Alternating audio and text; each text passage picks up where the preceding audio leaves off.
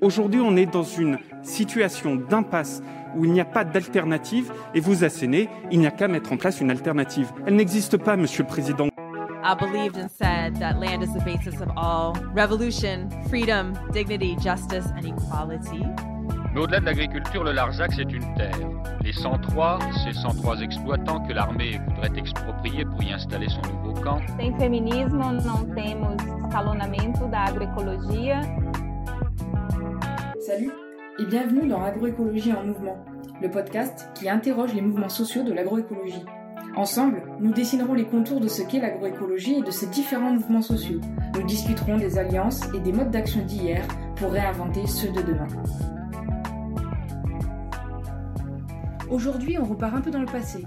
Du Larzac à Notre-Dame-des-Landes en passant par le triangle de Gonesse, tout ça en lien étroit avec la création de la Confédération paysanne, c'est à Jean-Philippe Martin qu'un des bénévoles de sillage a voulu tendre le micro pour ce deuxième épisode d'agroécologie en mouvement.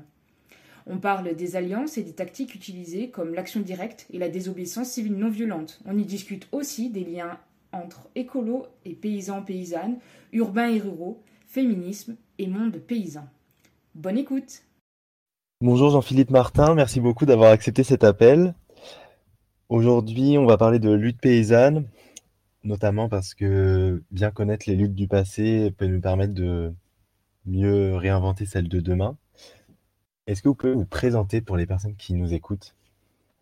Oui, eh ben, écoutez, je suis euh, professeur d'histoire en lycée et puis euh, depuis euh, maintenant une vingtaine d'années, je travaille sur les courants qui ont donné naissance à la Confédération paysanne, hein, des années 1970 jusqu'à nos jours, en gros. Voilà. Et donc, j'ai écrit des livres et des articles là-dessus sur cette question. Euh, des luttes paysannes et des, hum, ce qu'on qu'on appelle la nouvelle gauche paysanne. D'accord, ok. Et une question un peu euh, sur vous, comment est-ce que vous en êtes arrivé là? Comment est-ce que vous en êtes arrivé à, vouloir vous intéresser à, ces luttes paysannes? Bah Écoutez, c'est à la fois euh, mon parcours personnel, puisque moi je suis de la génération post-68, hein, donc j'ai manifesté dans les années 70 abondamment euh, dans les rues de Montpellier. Et euh, donc, j'ai continué à conserver une fibre euh, militante, même si je n'ai jamais, je n'ai pas de responsabilité syndicale, associative ou, écologiste. et puis, il se trouve que la mère de mes enfants, son, frère est paysan en Aveyron, vers Sainte-Afrique, producteur de lait de brebis. Et donc, euh, j'avais euh, beaucoup lu, j'avais entendu parler et lu euh, dans les journaux locaux les actions de José Bové, mais aussi d'autres militants de ce qui allait devenir plus tard la Confédération paysanne, ce qui était devenu plutôt la Confédération paysanne en 87. Et vous venez de parler de ce que vous appelez la, la nouvelle gauche paysanne. Est-ce que vous pouvez nous en dire un petit peu plus du coup là-dessus? Oui, ce, qu'on ce ce qu'on caractérise comme euh, nouvelle gauche paysanne, ce sont des agriculteurs qui, dans les années 1960-70, euh, qui avaient été, pardon, à la fin des années 1950, au début des années 1960, ce sont des agriculteurs de l'Ouest formés par la jeunesse agricole catholique qui veulent moderniser l'agriculture, euh, produire plus, produire mieux, enfin c'est ainsi qu'il le pensait, être moderne, moderniser la maison, moderniser l'exploitation agricole, moderniser euh, la comptabilité, qui veulent utiliser les nouvelles machines, enfin qui sont vraiment dans le sens du progrès, si vous voulez, pensant qu'ainsi le paysan ne sera plus mal considéré, mais qu'il comprendra au, contraire un rang important dans la société à nouveau. C'est le thème de la fierté paysanne, pour ne pas être déconsidéré comme il était parfois les paysans au début des années 1960. Et dans le courant des années 1960 et au début des années 1970, certains d'entre eux, hein, c'est surtout vrai dans l'Ouest et dans le Massif central, hein, euh, certains de ces jeunes qui ont un peu vieilli et qui ont été formés par l'action catholique, eh bien, se rendent compte qu'ils se sont modernisés, mais euh, qu'il y a de moins en moins d'agriculteurs, que certains d'entre eux sont très endettés, que certains d'entre eux ont du mal à s'en sortir et que le travail est quand même difficile Et donc, ils vont remettre en cause un petit peu euh, le fait que la modernisation ne profite pas à tous les agriculteurs, que les petits et les moyens agriculteurs, les petits et moyens paysans, puisqu'ils parlent, ils disent paysans, euh, sont un peu exclus euh, de la modernisation et sont confrontés à des difficultés importantes et à une diminution du nombre d'agriculteurs. Donc c'est la question sociale dans un premier temps qui va faire que ces militants jeunes ou moins jeunes, ces responsables syndicaux jeunes ou moins jeunes de l'Ouest et de la Massif central vont petit à petit se détacher du syndicalisme agricole majoritaire pour en disant euh, la FNSEA ne défend pas assez les petits et les moyens agriculteurs. Ça, c'est vrai jusqu'aux années. C'est ce qu'ils font à partir des années 1970. Et ça débouche en gros sur la création, après moult aventures, sur la création de la Confédération paysanne en 1987. Mais à partir du début des années 1980, à partir en plus de la question sociale, c'est-à-dire on défend les petits et les moyens qui ont du mal à s'en sortir ou qui sont obligés d'arrêter ou les jeunes qui ne peuvent pas s'installer, euh, à partir de, des années 1980, ils vont remettre en cause ce qu'ils appellent le productivisme. Et c'est-à-dire, c'est là qu'apparaît petit à petit, euh, au moment de l'affaire du ce qu'on a appelé le veau aux hormones en 1980, qu'apparaît finalement un début de conscience écologique dans une fraction du monde paysan, qui va augmenter au fil des années 1980, même si c'est un courant minoritaire. Ils vont dénoncer le productivisme et petit à petit, si vous voulez, euh, élaborer, ça va prendre du temps, hein, je, je, résume ça en quelques, en quelques phrases, mais ça va prendre des années et des années, élaborer ce qu'ils appellent d'abord, en 1987, l'agriculture paysanne, qui permettrait à la fois de nourrir la population en quantité, en qualité, euh, d'avoir une agriculture plus respectueuse de l'environnement, mais aussi euh, eh de dégager un revenu convenable pour euh, les agriculteurs. Voilà en gros ce qu'on peut appeler la nouvelle gauche paysanne, pour simplifier. Ok. Et, et, du coup, pour vous, dans les dernières décennies, euh, quelles ont été les luttes, qui, les luttes paysannes qui, qui ont donc marqué ces dernières décennies au cœur de cette agriculture paysanne? Et euh, est-ce qu'elles ont euh, est-ce qu'elles ont évoqué, est-ce qu'elles ont été traversées par ces préoccupations à la fois paysannes mais aussi écologistes? Alors, moi je dirais que ce qui, fait un peu l'originalité, en plus de cette préoccupation sociale et de ce souci environnemental, c'est la volonté que les agriculteurs dans leur combat, prennent eux-mêmes eux en charge le, leur combat. Il y avait beaucoup dans les années 1970 l'idée qu'il fallait agir soi-même, l'idée de démocratie directe, de démocratie dans l'action, de décider ensemble, et que ce ne soit pas seulement les appareils syndicaux qui décident des revendications, des moyens d'action et aussi des résultats des négociations finalement avec les pouvoirs publics. Alors il y a eu des grandes luttes effectivement. Hein. Alors, il y a eu des luttes, euh, j'en verrai trois, quatre, euh, si vous voulez, hein, qui n'ont pas toute une, dimension écologiste au départ. Hein. Au début, euh, c'est surtout une dimension sociale. Par exemple, il y a des luttes oubliées. J'en mettrai deux. C'est en 1972 en Bretagne, des paysans qui refusent de livrer le lait parce qu'ils trouvent qu'il n'est pas assez payé. Là, on est vraiment, voyez, dans la défense sociale, en disant euh, nous voulons que le lait soit mieux payé parce que c'est ça qui nous fait vivre. C'est notre dans le dans le prix du lait notre salaire, disaient les paysans travailleurs.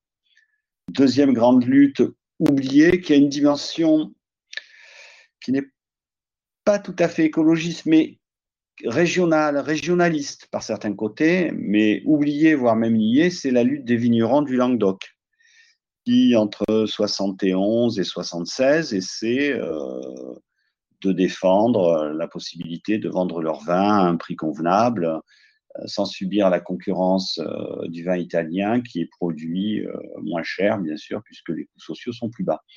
Et petit à petit, ce, combat prend une dimension de défense euh, du territoire, de la région, ou plutôt une volonté de vivre et travailler au pays. C'est ainsi qu'on disait, on veut vivre et travailler au pays dans les années 1970.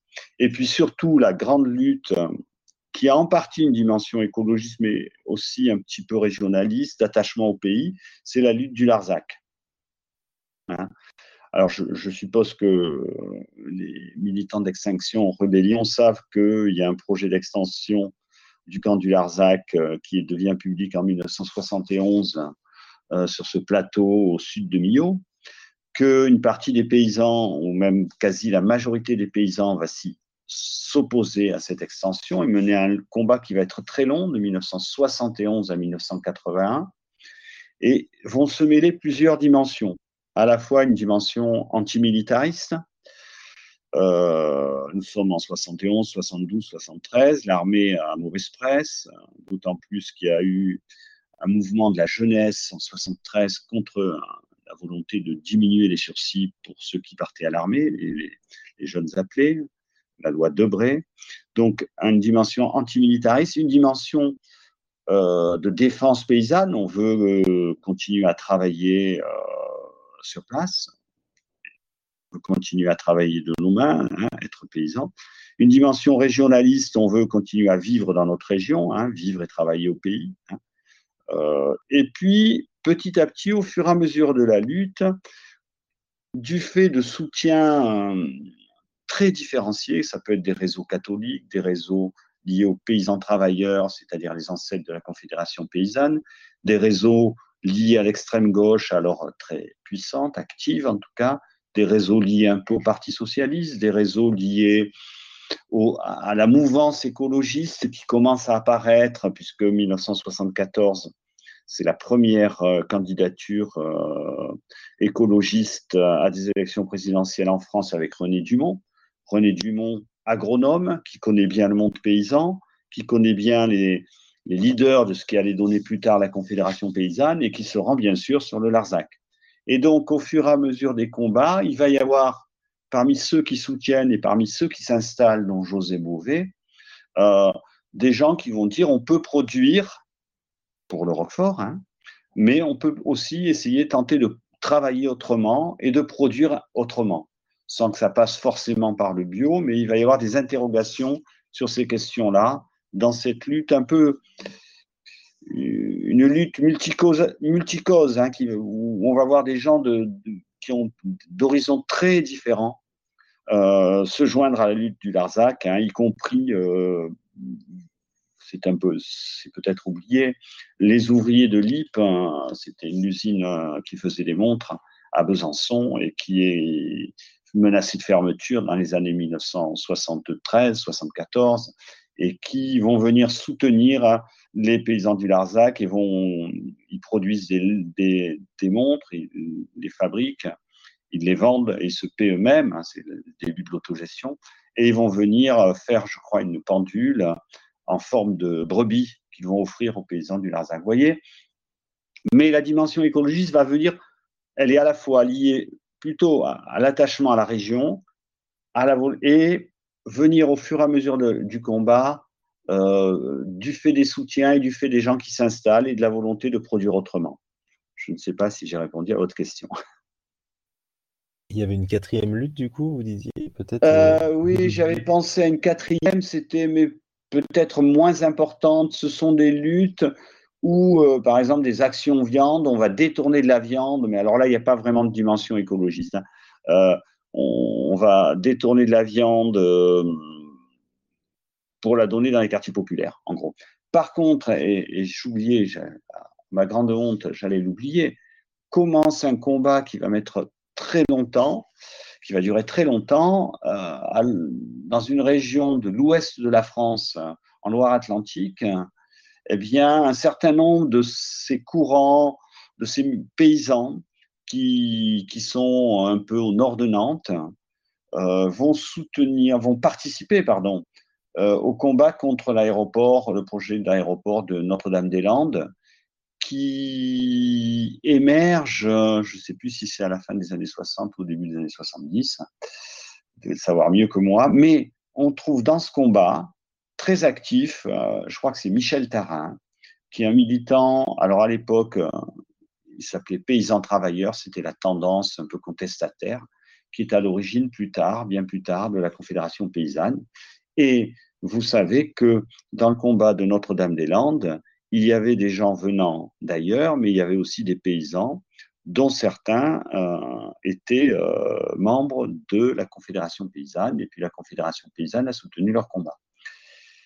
On peut aussi ajouter que la Confédération paysanne de nos jours, et même cet été, s'est opposée à, la réutilisation des néocotinoïdes dans le, la culture des betteraves c'était cet été, alors que le syndicat majoritaire pensait que c'était une nécessité absolue de recourir à nouveau aux néo, néocotinoïdes. Voilà.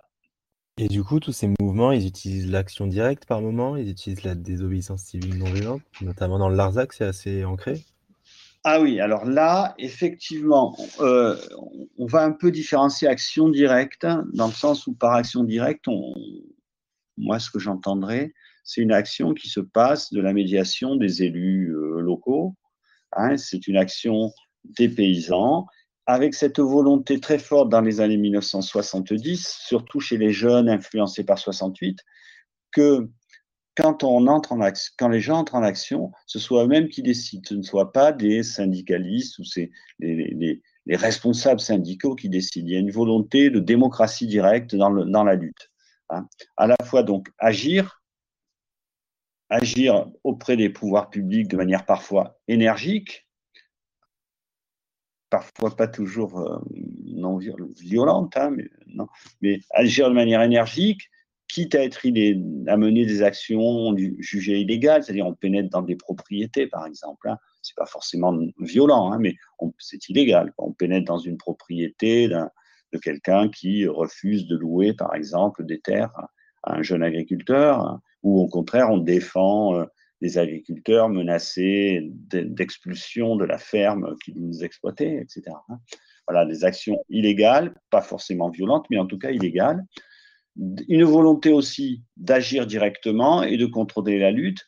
Et il y a aussi, et ça c'est vraiment le, le, grand apport peut-être de la lutte du Larzac, à la différence des vignerons du Midi, c'est euh, sous l'influence euh, de Lanza del Vasto, mais aussi euh, du clergé catholique euh, et de militants catholiques, euh, puisque un mouvement qui s'appelle Chrétien dans le monde rural soutient fortement la, lutte du Larzac, eh bien, ils vont décider de mener des actions non violentes en, dans la lutte du Larzac. Alors attention, qui dit action non violente ne veut pas dire forcément respect de la légalité, puisque parfois ils vont pénétrer dans le camp militaire pour subtiliser les papiers, une autre fois s'installer dans, des fermes qui sont censées être, euh, à l'armée, hein, d'accord euh, euh, Subir parfois des pluies de lacrymogènes des forces de l'ordre, hein, d'accord ou, parfois des coups. Hein, mais c'est une action, ils vont opposer dans ces cas-là la légitimité de leur combat à la loi qu'il s'agit de faire évoluer. Hein, c'est l'idée que la loi est le produit aussi, euh, peut évoluer et peut être le produit des combats menés euh, par les, citoyens. Voilà. Donc, action directe, oui. Action non violente, oui, surtout avec l'exemple du Larzac, euh, jusqu'en 1980. Voilà. Et au-delà, bien sûr. Je voulais dire jusqu'en 1980 pour le Larzac. Et justement, qu'est-ce qu'il en a aujourd'hui dans le monde paysan et, leurs alliés de cette désobéissance civile non violente? Qu'est-ce qui reste de cette désobéissance civile non violente? C'est la question piège, là. Euh, il reste une structure, une petite structure. Hein. Il reste ce courant qui s'appelle la Confédération paysanne, d'abord, hein, comme organisation, etc. Il reste, je n'en ai peut-être pas assez parlé, la volonté à la Confédération paysanne, mais aussi euh, en dehors de la Confédération paysanne, de mener un combat avec des alliés des villes, c'est-à-dire de ne pas opposer les agriculteurs, les paysans, si vous voulez, et le monde des villes. Il est possible de mener des combats ensemble. C'est important, ça, quand on veut mener des combats sur la qualité de l'alimentation, par exemple. Hein. Voilà, hein. c'est possible de mener des actions avec les consommateurs. Euh, il reste bien finalement la volonté de mener des actions parfois dures, enfin dures, parfois illégales, mais non violentes. Le combat contre la ferme des mille vaches qui a été euh, et d'articuler, qui a été long quand même. Hein, ça a été un long combat, mais ils viennent d'obtenir gain de cause. Hein, C'était cet hiver, me semble-t-il. Hein. Ça s'est passé par des actions auprès de la justice, par des actions pour empêcher les camions de pénétrer, je crois, sur le terrain, euh, par des dénonciations publiques, etc., etc. Par la, la volonté.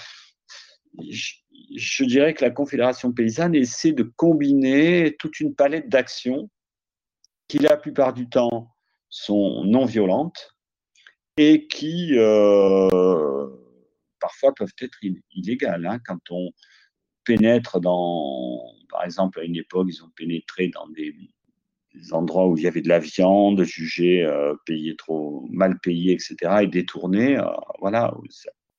Par rapport au, on retrouve peut-être aussi aujourd'hui par rapport à l'artificialisation des sols, des terres, on retrouve les, les ZAD aujourd'hui. Vous parlez de Notre-Dame-des-Landes? Oui, alors on peut retrouver effectivement, vous avez raison, des alliances entre euh, des urbains, euh, des mouvements ou des associations ou des personnes euh, des villes, des personnes qui veulent s'installer, des gens des villes qui veulent s'installer aussi à proximité des villes pour par exemple pratiquer le maraîchage ou des activités agricoles, et des paysans et la Confédération paysanne pour s'opposer par exemple à des entrepôts Amazon. Euh, moi, j'habite Montpellier, par exemple, dans une zone au nord de Montpellier. Il y a eu un combat mené, il y a un combat toujours, hein, puisqu'il n'est pas terminé, pour s'opposer à la création d'un grand complexe euh, commercial euh, avec Decathlon. Je crois que ça s'appelle Oxyflamme ou Oxylam, je ne me rappelle plus.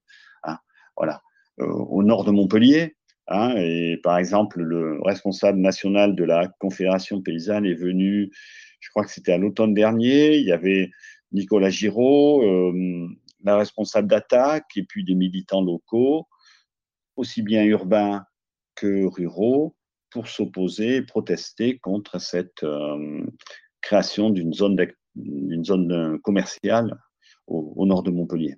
Donc, ce que vous dites être le refus de l'artificialisation artificialisation des sols. Je dois avouer que sur, euh, au nord de Paris, je ne sais pas ce qu'a fait la Confédération paysanne. Hein. Je sais qu'il y a une tentative de ZAD, mais je sais, que la, la, Confédération paysanne a soutenu, mais concrètement, je ne sais pas ce qu'ils ont fait. Il me semble qu'ils ont, euh, en tout cas, euh, oui, sorti un communiqué de presse contre oui, voilà. l'expulsion de, de, la ZAD et qu'ils étaient en lien notamment bah, avec leur le, projet Karma, le projet euh, de proposition mhm. d'un autre aménagement mhm. du territoire. Euh, D'accord. Du comité du Triangle de Gonesse. voilà, c'est ça. Est-ce qu'on voit aussi du coup, euh, peut-être on peut revenir ici en arrière dans ces mouvements paysans, parfois écolos aussi, des mouvements féministes aussi? Ah, ça c'est une, une, question intéressante. c'est une question intéressante.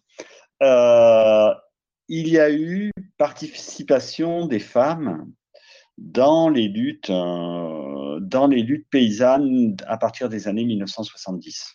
Même avant même que ces personnes, que ce courant se détache du syndicalisme majoritaire, il y a la volonté déjà dans le CNJA, Centre national des jeunes agriculteurs, qui est, qui est plutôt l'aile moderniste, hein, mais d'où sont issus ces gens? Il y a la volonté que les femmes soient l'égale de l'homme, qu'elles aient un statut d'agricultrice, etc., etc. Mais c'est un combat qui va être très très long. Souvent, euh, les militantes seront un peu isolées par rapport aux, y compris par rapport à, aux femmes dans l'agriculture. Et puis c'est petit à petit hein, que effectivement au Larzac, euh, elles sont présentes. Elles sont présentes, pas au premier plan, mais elles sont présentes. Et elles essaient de se faire entendre petit à petit. Euh, dans les luttes paysannes, euh, dans les, courants qui vont donner naissance plus tard à la Confédération paysanne, c'est-à-dire vers la fin des années 1970, il y a des féministes, il y a des femmes féministes qui essaient de se faire entendre. Il y a même la création d'un groupe femmes chez Paysans Travailleurs, si je me souviens bien. D'accord? Mais ce sont, on va dire, des, des pierres posées et qui préparent un terrain plus lointain. Dans les années euh, je ne sais plus si c'est à la fin des années 90 ou au début des années 2000, la, à la Confédération paysanne, euh, des femmes vont dire, puisque nous sommes pour l'égalité homme-femme, il faudrait qu'il y ait plus de femmes à la direction nationale du syndicat. C'est-à-dire, on n'est plus seulement dans la contestation de l'insuffisance des pouvoirs publics, si vous voulez, hein, qui ne font pas tout ce qu'il faut pour qu'il y ait un statut d'exploitante agricole qui soit créé. On est aussi dans le, euh, comment dirais-je, il faut que l'outil syndical, eh bien, euh, applique à lui-même euh, ce qu'il voudrait que la société fasse. D'accord? Et donc, il va y avoir un débat où une première fois, ça doit être, c'est au début des années 2000, une première fois, la Confédération paysanne en assemblée générale ou en congrès refuse qu'il y ait la parité euh, homme-femme à la direction nationale du syndicat. Euh, et puis finalement, euh, maintenant, elle, est, acceptée. Et tu as entendu qu'elle elle se fait à proportion du nombre de femmes dans le monde agricole. Alors, à la louche, c'est à peu près euh, sur euh, trois paysans, il y a une paysanne. Quoi, hein. C'est un tiers de la, un tiers à peu près, un peu plus d'un tiers, je crois, des agriculteurs sont des agricultrices. Hein, ce sont des paysannes. Et donc, euh, maintenant, direction nationale de la Confédération paysanne, euh, il y a un tiers de femmes. Ça a été un peu impulsé aussi par le mouvement international auquel adhère la Confédération paysanne et qui s'appelle Via Campesina, qui est né vers, en 1993, si je me souviens bien.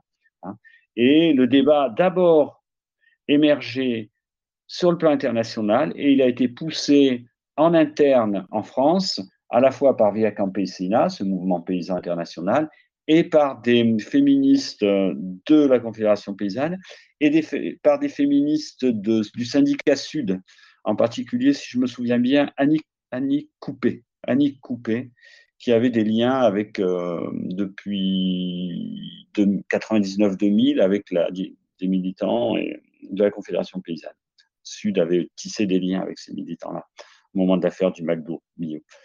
Donc, vous voyez, c'est venu, mais ça a été un long processus. D'accord. Voilà. Assez compliqué et encore assez, assez complexe, j'imagine. Mais ceci dit, euh, euh, moi j'ai participé, enfin j'ai participé, j'étais présent lors du 87, euh, 2007, en 2007 lors du 2017 lors du 30e anniversaire de la Confédération paysanne. Et effectivement, il y avait plusieurs débats et un des débats les plus animés, c'était celui autour, animé par des femmes, autour du féminisme qui avait d'ailleurs abondamment protesté parce que sur la banderole euh, indiquée, il y avait écrit paysan, mais pas paysanne. D'accord? Voilà. Donc, c'est, on, sent à la fois un, syndicat qui est prêt à, qui se questionne là-dessus, euh, qui, est prêt à avancer, mais euh, il y a encore des habitudes. voilà, ça fait partie des contradictions du mouvement. Est-ce que vous pouvez revenir du coup un petit peu plus précisément, peut-être justement sur la, fondation de la Confédération paysanne. On, tourne autour depuis tout à l'heure. Est-ce que vous pourriez peut-être rentrer en détail sur le jeu des acteurs, par exemple Oui, oui. Alors, ce qui se passe, c'est que, pour simplifier, on va dire vers à la fin 1960, vers, vers 67-68, il y a dans l'Ouest et dans certaines régions de France des paysans contestataires qui trouvent que le syndicalisme majoritaire est trop, trop à droite, trop conservateur, hmm, trop politiquement, je veux dire conservateur, trop contraire favorable à la, modernisation agricole, à l'agriculture intensive, et finalement qu'il accepte la perte, la diminution du nombre d'agriculteurs et le fait que ce sont les plus puissants, les plus riches qui profitent des aides agricoles.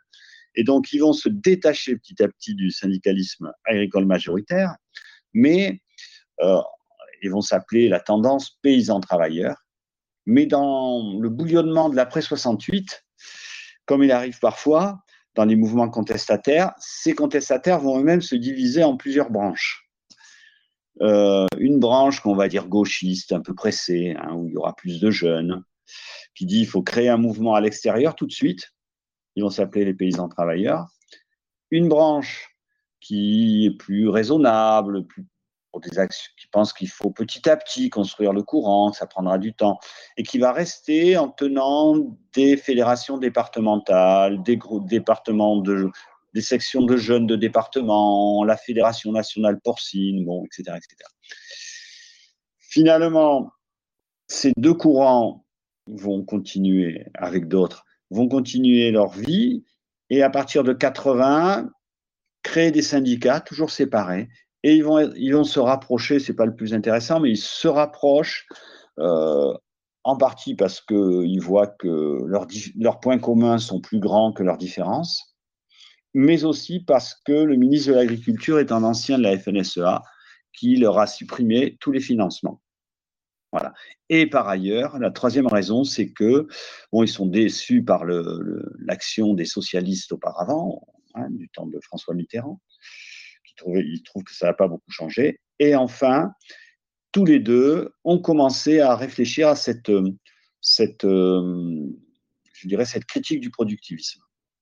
D'autant plus que, je n'en ai pas parlé, à la périphérie du syndicalisme contestataire, hein, qui donne naissance à la Confédération paysanne en 1987, euh, à la périphérie existent de très nombreux groupes euh, d'agriculteurs qui essaient, à leur échelle, de faire autrement. Alors, il y a, celui qu'on surnomme l'as du trèfle, hein, c'est André Pochon dans les Côtes d'Armor, qui, qui dit que, bon, finalement, le trèfle, c'est mieux que le maïs euh, en Bretagne pour nourrir les bovins, voilà, qui vont essayer d'utiliser de moins en moins d'intrants chimiques, pardon, hein, qui vont essayer de pratiquer une agriculture plus vertueuse sur le plan environnemental.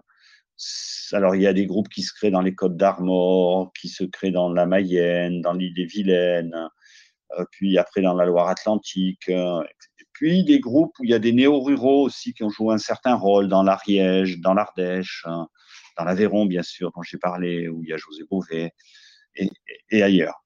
Et donc, vous allez avoir le syndicat qui, avec la Confédération paysanne créée en 1987, développe ce discours critique du productivisme et des groupes qui essaient de pratiquer autrement. Et donc, il va y avoir des liens entre les deux, parfois qui vont bien se passer, parfois euh, certains vont vouloir privilégier l'action syndicale, d'autres au contraire vouloir privilégier le changer finalement ici et maintenant. Voilà. Mais bon, voilà, en gros, ce qui fait l'originalité un peu de, cette sensibilité. Hein. C'est essayer d'articuler l'action revendicative, mais aussi prouver par les faits qu'on peut produire autrement et en vivre aujourd'hui, ici. Et donc aujourd'hui, on parle d'agro par contre, j'ai pas parlé des, j'ai pas donné de nom d'acteur. Hein. Euh, j'ai pas parlé de Bernard Lambert. Euh, j'ai juste parlé de José Bové. Bon, mais peut-être c'est peut-être pas utile là. Aujourd'hui, on parle d'agroécologie paysanne. Qu'est-ce que vous pouvez nous en dire? Alors, ça c'est là, je m'appuie un peu sur euh, des travaux qui ont été faits par quelqu'un qui s'appelle Delphine Tivet, qui a montré que l'agroécologie, en fait, c'est quelque chose euh, dont les mouvements euh, paysans du Sud, en particulier en Amérique latine, dont parlent et que pratiquent les mouvements paysans du Sud d'Amérique latine depuis déjà 15-20 euh, ans, avant qu'on commence vraiment à en parler en, France. D'accord? Donc, elle explique que, eh bien, dans le mouvement d'agroécologie à Cuba, au Brésil et puis dans d'autres pays d'Amérique latine, il y a l'idée que c'est un peu ce qu'on retrouve d'une certaine manière dans ces groupes paysans de l'Ouest, ce soit les paysans qui montrent à d'autres paysans comment faire pratiquement pour euh, mener une agriculture, euh, euh, comment dirais-je, respectueuse de l'environnement, qui diminue les intrants chimiques, qui soit fasse attention à la qualité de l'eau, etc., etc. Et le, alors que l'expression agroécologie en France est venue plus tardivement. Elle a même été adoptée par beaucoup de personnes. Je crois qu'il y a Pierre Rabhi, euh, mais aussi par le ministère de l'Agriculture du temps de Stéphane Le Foll. Ce qui, fait que la Confédération paysanne, pour s'en différencier peut-être, va parler d'agroécologie paysanne. Voilà.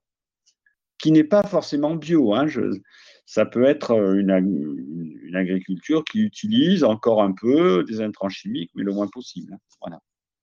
Ici. Mais c'est vrai qu'aujourd'hui, en plus, ce terme d'agroécologie est même coopté d'ailleurs par des grandes, qui n'est pas du tout paysanne. Du coup, d'ailleurs, cette agroécologie est cooptée par des, grosses entreprises, des multinationales comme, comme BASF. On peut voir des pubs là-dessus. Mmh. On peut comprendre cette distinction souhaitée. Oui, oui, oui, je pense que c'est pour ça. Hein. c'est qu'ils considèrent, hein, ou ils ont considéré que cette euh, expression, comme elle était utilisée par le ministère de l'Agriculture, qui en parlait beaucoup, mais ne l'encourageait pas, pas du tout, euh, je pense que c'est pour ça qu'ils ont voulu s'en différencier.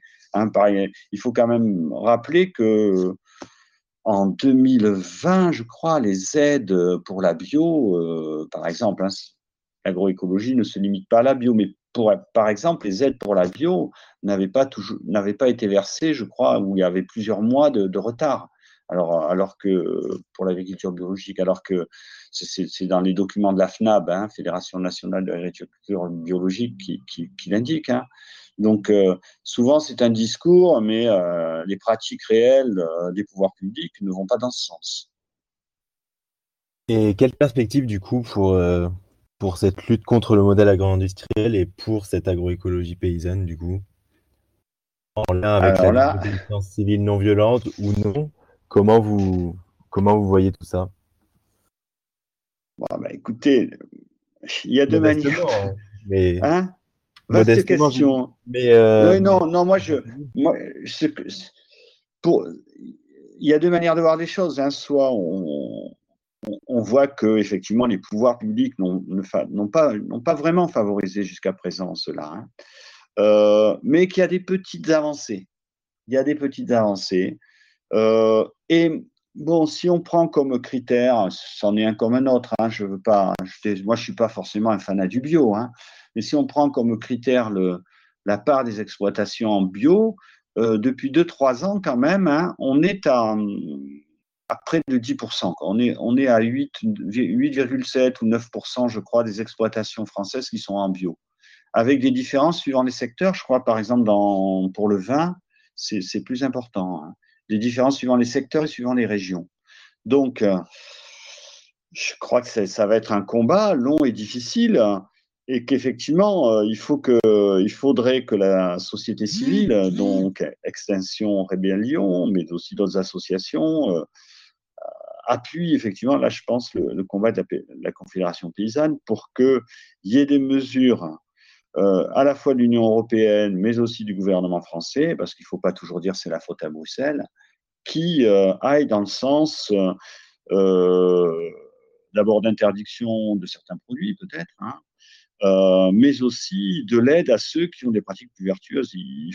C'est-à-dire, l'idée, ce serait de, de, mieux payer euh, les petits et les moyens paysans euh, et que au-delà d'un certain, d'une certaine importance des exploitations hein, ou du nombre de bêtes, eh bien, les, aides soient, soient plafonnées. Hein. C'est un peu, je crois, me souvenir ce que, ce que dit la Confédération paysanne. Je crois que là, euh, leur combat est tout à fait juste. C'est un combat qui risque d'être long. Et encourager aussi euh, beaucoup, un, des défis, hein, c'est plus des défis que je ne vous promets pas que ça se fasse, un des défis, c'est d'encourager l'installation des jeunes, effectivement. Et peut-être accepter de donner des aides à des installations qui ne sont pas dans le, modèle classique, parce que sinon, je crois que c'est euh, il y a la part d'installation des jeunes non aidés quand même assez importante de nos jours, hein, je ne l'ai plus en tête, et aussi euh, plus importante dans, certaines régions, comme dans le sud de la France, par exemple. Et c'est pour ça que du coup, il y a une campagne interorganisation qui s'appelle les Soulèvements de la Terre, qui se lance euh, ce mois-ci, qui va faire des occupations de terre et, des blocages. Voilà, donc n'hésitez pas à, vous, Jean-Philippe Martin, à rejoindre cette campagne lors des, événements. Il y a un site internet ou aux personnes qui, qui ont écouté ce podcast jusqu'au bout. Si je peux me permettre, si je peux me permettre, je crois que ce qui, ce qui est bien, c'est qu'il faut à la fois, bon, bien sûr, critiquer, hein, là, ça, vous, je suis absolument d'accord avec vous, euh, les trusts euh, agrochimiques, hein, hein, et tout ce qui va dans le sens de l'artificialisation de la terre, mais qu'il faut aussi donner aux citoyens euh, un peu le message positif de ceux qui, aujourd'hui, dans des conditions parfois difficiles, essaient de produire autrement. Et ça pourra faire tout à fait l'objet d'un autre podcast. D'accord. Je vous remercie. Au revoir. Merci d'avoir écouté cet épisode. Et n'hésite pas à nous dire ce que tu en as pensé en nous laissant un petit commentaire sur ta plateforme d'écoute préférée. Agroécologie en mouvement, c'est un podcast du mouvement Sillage. Donc n'hésite pas à nous suivre et nous rejoindre sur nos différents réseaux sociaux, les liens sont en description. Et sinon, on se dit à bientôt pour le prochain épisode.